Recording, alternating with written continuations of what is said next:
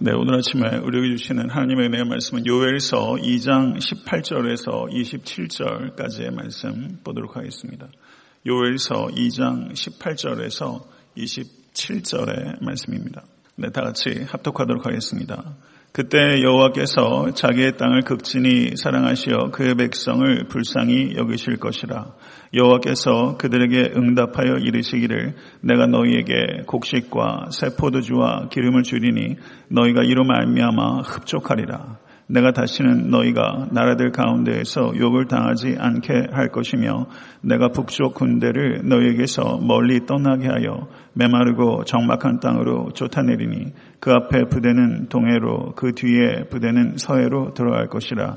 상한 냄새가 일어나고 악취가 오르니 이는 큰 일을 행하였음이니라 하시니라. 땅이여 두려워하지 말고 기뻐하며 즐거워할지어다. 여호와께서 큰 일을 행하셨음이로다 들짐승들아 두려워할지 말지어다. 들의 풀이 싹이 나며 나무가 열매를 맺으며 무화과 나무와 포도나무가 다 힘을 내는도다. 시온의 자녀들아 너희는 너희 하나님 여호와로 말미암아 기뻐하며 즐거워할지어다. 그가 너희를 위하여 비를 내리시되 이른 비를 너희에게 적당하게 주시리니 이른 비와 늦은 비가 예전과 같을 것이라 마당에는 밀이 가득하고 독에는 새 포도주와 기름이 넘치리로다. 내가 전에 너희에게 보낸 큰 군대 곧 메뚜기와 느치와 황충과 팥중이가 먹은 횟수대로 너희에게 갚아주리니 너희는 먹되 풍족히 먹고 너희에게 놀라운 일을 행하신 너희 하나님 여호와 이름을 찬송할 것이라 내 백성이 영원히 수치를 당하지 아니하리로다.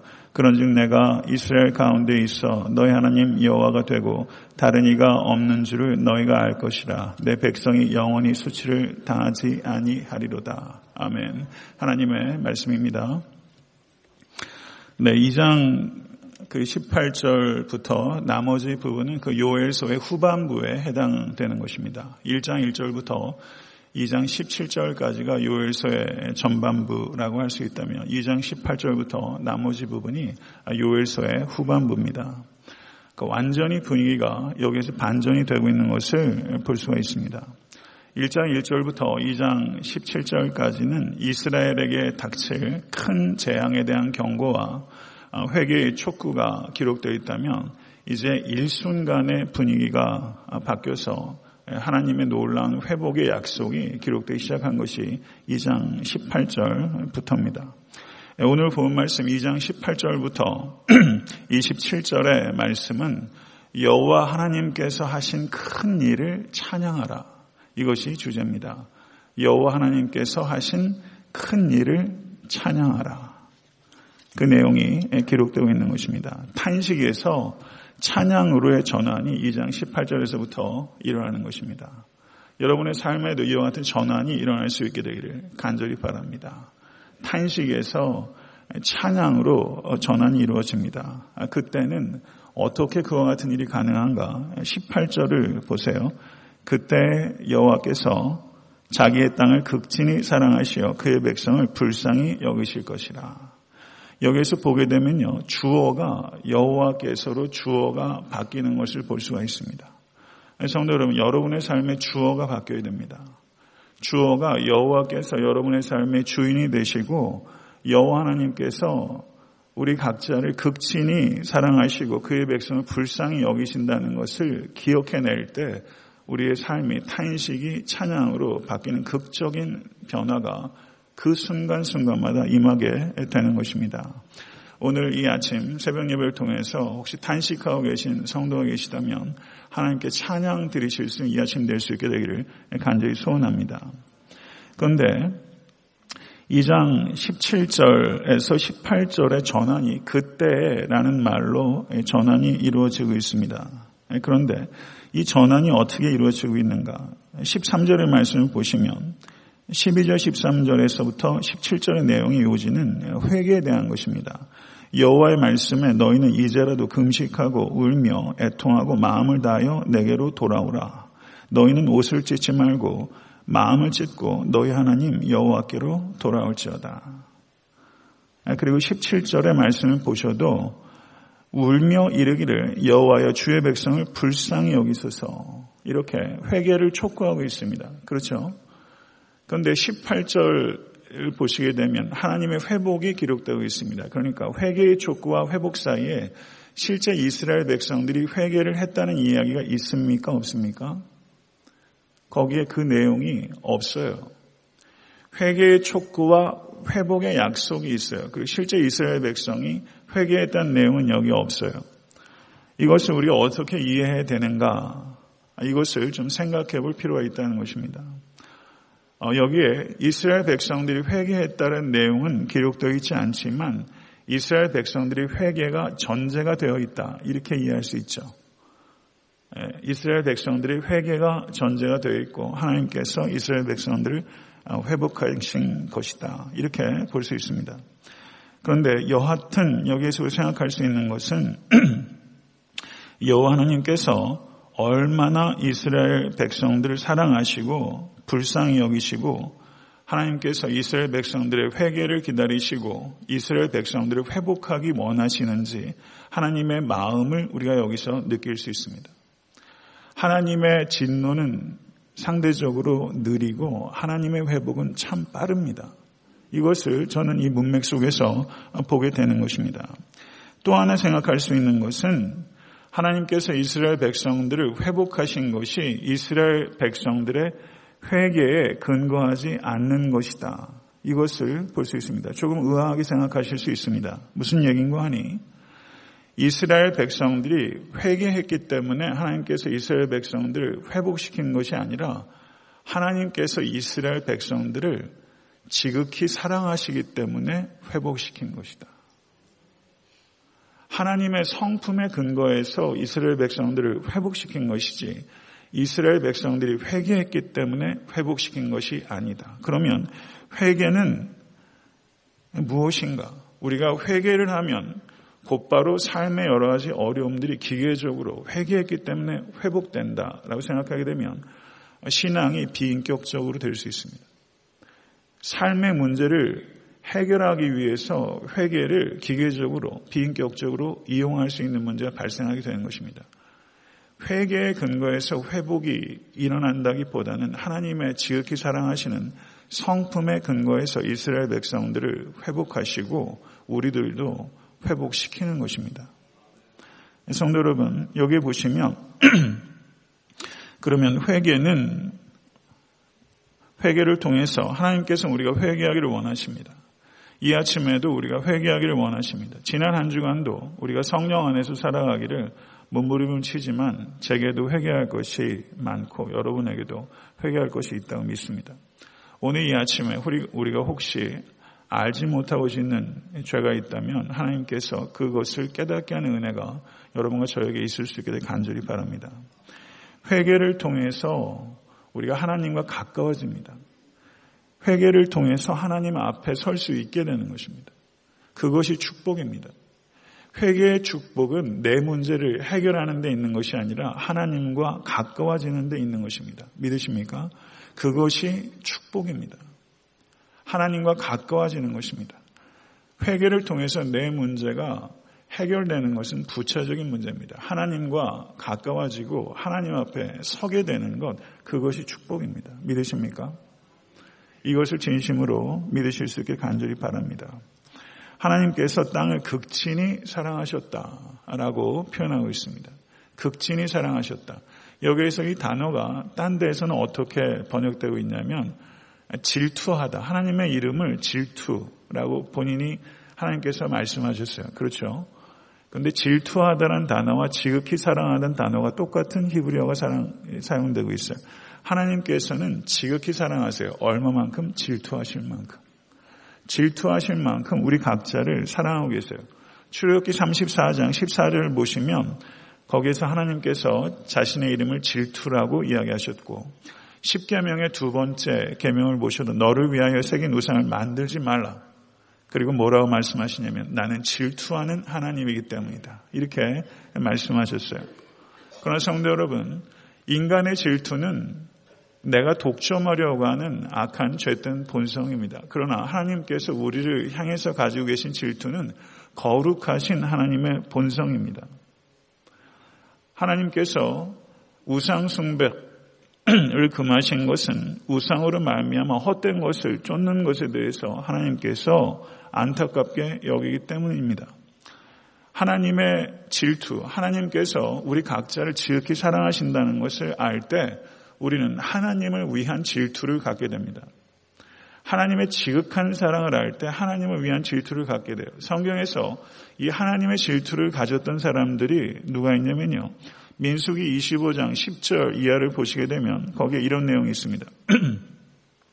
여호와께서 모세에게 말씀하여 이르시되 제사장 아론의 손자 엘르아살의 아들 비느아스가 내 질투심으로 질투하여 이스라엘 자손 중에서 내 노를 돌이켜서 내 질투심으로 그들을 소멸하지 않게 하였도다.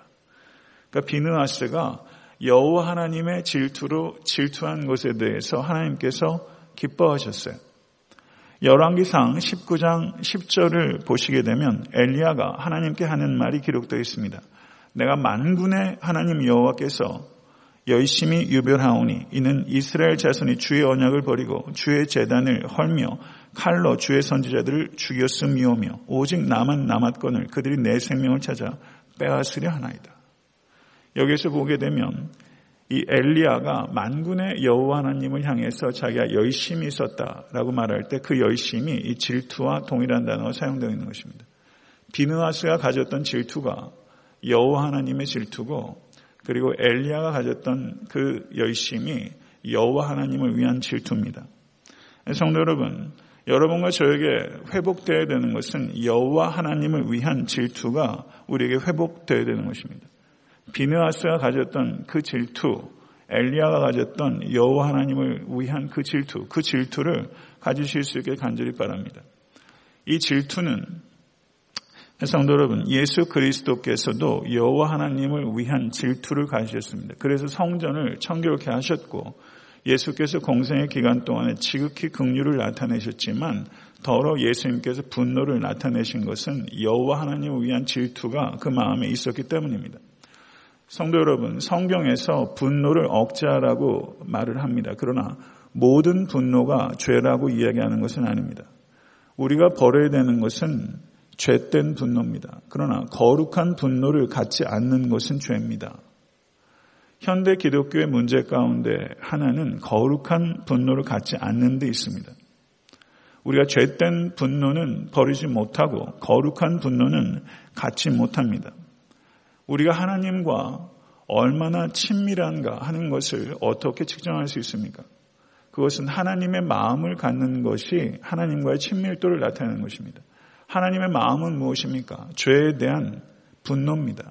그리고 죄인에 대한 사랑입니다. 죄에 대해서 우리가 어떻게 생각하고 죄에 대한 인식과 그리고 죄에 대한 우리의 반응 양식 그것을 통해서 우리 각자가 얼마나 하나님과 친밀한가를 나타낼 수 있습니다.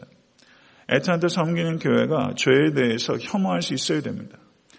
죄된 악한 구조에 대해서 우리는 분노할 줄 알아야 됩니다. 교회가 하나님의 거룩한 분노를 나타낼 줄 알아야 됩니다. 성도 여러분, 우리는 우리 각자의 죄에 대해서는 얼굴이 뜨거워져야 됩니다. 부끄러움을 알아야 됩니다. 그리고 세상의 악한 구조에 대해서는 얼굴이 붉어져야 됩니다. 성도 여러분, 그렇지 못한다면 그것은 죄입니다. 우리 자신의 죄에 대해서 부끄러움을 가지실 수 있게 간절히 바랍니다. 그러나 자기 성찰이 지나치게 되면 그것은 믿음이 없는 것입니다. 자기 몰입에 빠지지 않으실 수 있기를 간절히 바랍니다. 그러나 하나님의 말씀과 성령 안에서 자신의 삶을 되돌아보시고 죄에 대해서 부끄러움을 여기시고 오늘 이 아침에 깊이 회개하실 수 있는 여러분과 제가 될 수 있게 되기를 간절히 축원합니다. 19절의 말씀을 보시죠. 여호와께서 그들에게 응답하여 하나님은 응답하시는 하나님이십니다. 할렐루야. 하나님께서 응답하시는 하나님이시니 그 하나님께 우리의 태도 역시 응답하는 삶이 되어야 되겠죠. 오늘 이 아침에 하나님의 응답을 들으신 여러분과 제가 될 수 있게 되기를 원합니다. 19절 말씀 내가 너희의 곡식과 새 포도주와 기름을 줄이니 너희가 이로 말미암아 흡족하리라. 내가 다시는 너희가 나라들 가운데서 욕을 당하지 않게 할 것이며 여기에 너희가 이 자리에 계신 모든 권속되실 수 있게 되기를 바랍니다. 곡식과 새 포도주와 기름을 주겠다. 너희가 이로 말미암아 흡족하리라. 성도 여러분, 그러나 우리가 정말 흡족하게 여겨야 되는 것은 곡식과 새 포도주와 기름이 아니라 여호와 하나님 자신입니다. 여호와 하나님 자신을 통해서 흡족하실 수 있게 되길 간절히 바랍니다. 여기에서 우리가 생각해야 되는 것은 곡식과 세포주와 주와 기름이 다 말랐죠. 다 말랐었어요. 걷어가시는 이도 여호와 하나님이시고 그것을 주시는 이도 여호와 하나님이십니다. 그런데 사람이 어리석어서 그것을 걷어가실 때도 여호와 하나님께서 걷어가신다는 것을 깨닫는 사람이 적고요. 그리고 그것을 주실 때도 여호와 하나님께서 주신다는 것을 깨닫는 사람도 적어요. 우연히 실수로 그것을 잃었다고 생각해요. 우리의 삶 가운데 무엇인가 상실이 일어났을 때 우연의 산물로 여기고 무엇인가 우리의 삶 속에 좋은 일들, 축복이 와도 그것이 내가 잘해서 어떻게 하다 보니까 우연히, 운이 좋아서 이렇게 생각하는 경우들이 굉장히 많아요. 우리가 매사를 지나치게 영적으로 해석하는 것, 그것은 건전하지 못합니다. 그러나 우리의 삶 속에서 일어나는 모든 일들의 배후에 하나님의 섭리가 있을 수 있다는 것을 발견하는 그런 영안이 여러분과 저에게 열릴 수 있게 되길 간절히 추원합니다. 여기서 19절 이하로부터 보시게 되면 20절은 내가 북쪽 군대를 너에게서 멀리 떠나게 하며 메마르고 정박한 땅으로 쫓아내리니 그 앞에 부대는 동해로 그 뒤에 부대는 서해로 들어갈 것이다. 21절 땅이여 두려워하지 말고 기뻐하며 즐거워할지어다 여호와께서 큰 일을 행하셨습니다. 여기서 일련의 모든 말씀들을 보게 되면 하나님의 축복이 폭포수처럼 이스라엘 위에 부어지는 거예요. 하나님은 인색하신 분이 아닙니다. 하나님의 축복을 경험하실 수 있는 여러분과 제가 될 수 있게 되기를 애탄트 성경 교회가 될 수 있게 간절히 축원합니다. 성도 여러분, 이 자리에 있는 어느 누구도 축복받기 원치 않는 사람 없어요. 저도 축복받기 원하고요. 여러분들에게도 축복이 폭포수처럼 임하길 원해요. 그러나 한번 생각해 보세요. 우리가 축복받기 원하는 마음과 하나님께서 축복하기 원하시는 마음 어느 쪽이 더 크겠어요? 우리가 축복받고 싶은 마음이 간절하지만 하나님께서 우리를 축복하고 싶은 마음은 더 간절해요. 더 절절해요. 우리만 기다리는 게 아니에요. 축복을요. 하나님께서 우리를 축복하시길 기다리세요. 성도 여러분, 축복받을 만한 그릇 되실 수 있게 간절히 축원합니다. 축복받기 위해서 가장 중요한 전제는 정결함과 겸손함입니다. 정결함과 겸손함이 없이 부어주는 축복은 사람을 교만하게 해요. 정결함과 겸손함을 가지시고 그릇을 큰 그릇을 준비하십시오. 그래서 하늘의 복을 받으시고 이 땅에서도 복을 누리며 살아가시는 모든 권속되실 수 있게 되기를 간절히 축원합니다. 21절에서 23절을 보면 점층되고 있는 것을 볼 수 있어요. 21절 보세요. 땅이요. 22절 들짐승들아. 23절 시온의 자녀들아. 그러니까 이게 뭐예요? 땅, 그리고 들짐승, 시온의 자녀들. 하나님의 모든 피조 세계들을 다 사실은 망라하고 있어요. 그것을 부르고 있어요. 이런 회복이 궁극적으로는 우리 주 예수 그리스도께서 재림하실 때 임합니다. 그런데 뭐라고 말하냐면 두려워하지 말고 22절에도 두려워하지 말고 모든 피조물들이 탄식하며 하나님의 아들이 이 땅에 다시 오실 것을 기다리고 있습니다. 믿으십니까? 모든 피조물들이 탄식하는 이유가 무엇입니까? 그것은 인간의 죄 때문입니다. 인간의 죄로 말미암아 이 피조 세계가 탄식하고 있어요. 그런데 두려워하지 말라. 두려워하지 말라. 이게 하나님의 말씀이고요. 그 다음에 또 반복되는 이야기가 있습니다. 21절 보세요. 기뻐하며 즐거워할지어다. 23절 말씀도 보셔도 여호와로 말미암아 기뻐하며 즐거워할지어다. 아멘. 성도 여러분, 우리에게 기쁨이 있어야 됩니다.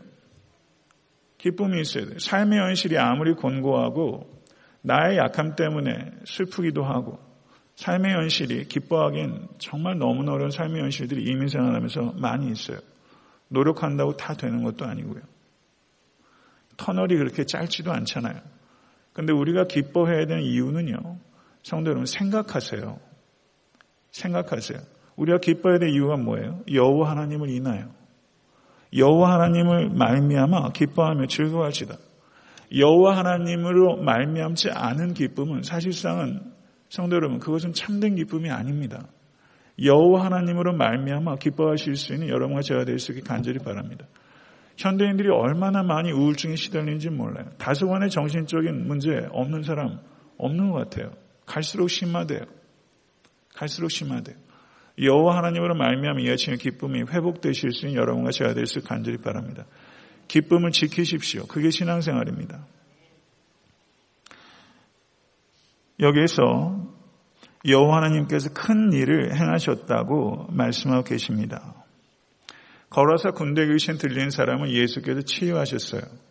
그런데 그 걸어서 군대 귀신 들렸다고 회복된 사람이 예수께 와서 제자가 되기를 원하셨어요. 그런데 예수님께서 가서 친족에게 내가 너에게 한 일을 구하라.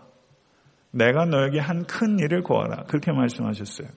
성도 여러분, 여호와 하나님께서 우리를 위해서 행하신 가장 큰 일은 무엇입니까? 예수 그리스도를 주신 일입니다. 그리고 예수 그리스도를 통해서 하나님의 나라가 이 땅에 완성되게 될 것입니다. 이것을 믿으십니까?